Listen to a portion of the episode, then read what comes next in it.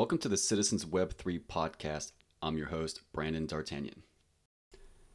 Hello, everyone, and welcome to the Genesis episode of the Citizens Web 3 podcast. And on this podcast, we'll be discussing all things Web 3, including NFTs, cryptocurrencies, blockchains, decentralized apps, finance, and the metaverse. Here I sit down with Web3 enthusiasts, thought leaders, emerging security, and legal authorities, artists, and NFT founders.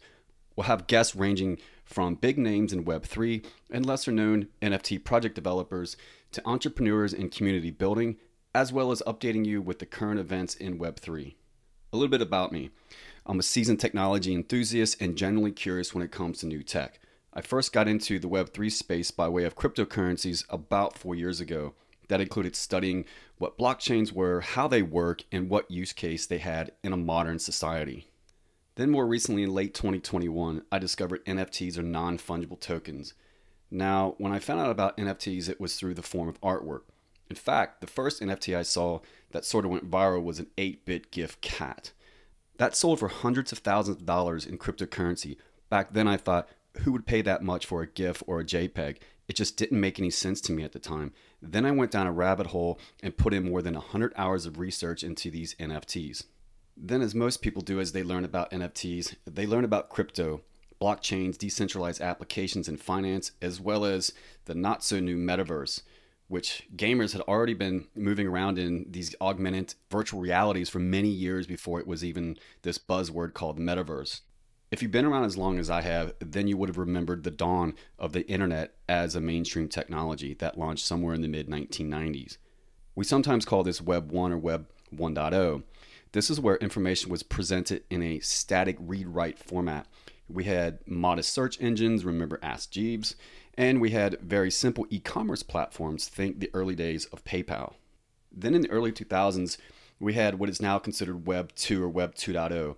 This is comprised of social platforms and a subscription based interaction with pay per click marketing. The big tech companies used our data and they have for many years as the product. This, as with any technology, the internet is undergoing its next iteration. It's taking a paradigm shift to what is being called Web 3 or Web 3.0. This version of the internet will be decentralized, community based, with no intermediaries. Underlying technology that will fuel this new era of the internet will be fundamentally underpinned by what's known as blockchain technology. This blockchain technology will utilize token driven economies that will merge the physical world with the digital. Look, this new Web3 is moving at an impressive speed, and information is often confusing and all over the place. So, here, the guests and I aim to inform our listeners and provide some clarity into this exciting transition to the new generation of the internet. If you're like me and you're curious about NFTs, crypto, and these other Web3 technologies, then this podcast is for you. So look for the Citizens Web3 podcast on Apple, Google, Spotify, or wherever you get your podcast content. Disclaimer this podcast is not financial or legal advice. Please DYOR, or as we say, do your own research. That being said, let's get to it, and I'll see you on the next episode. That's a wrap, folks. Thanks for tuning in to today's session. Don't forget to follow the show and our guest speakers on the socials listed in the comments below. See you next time.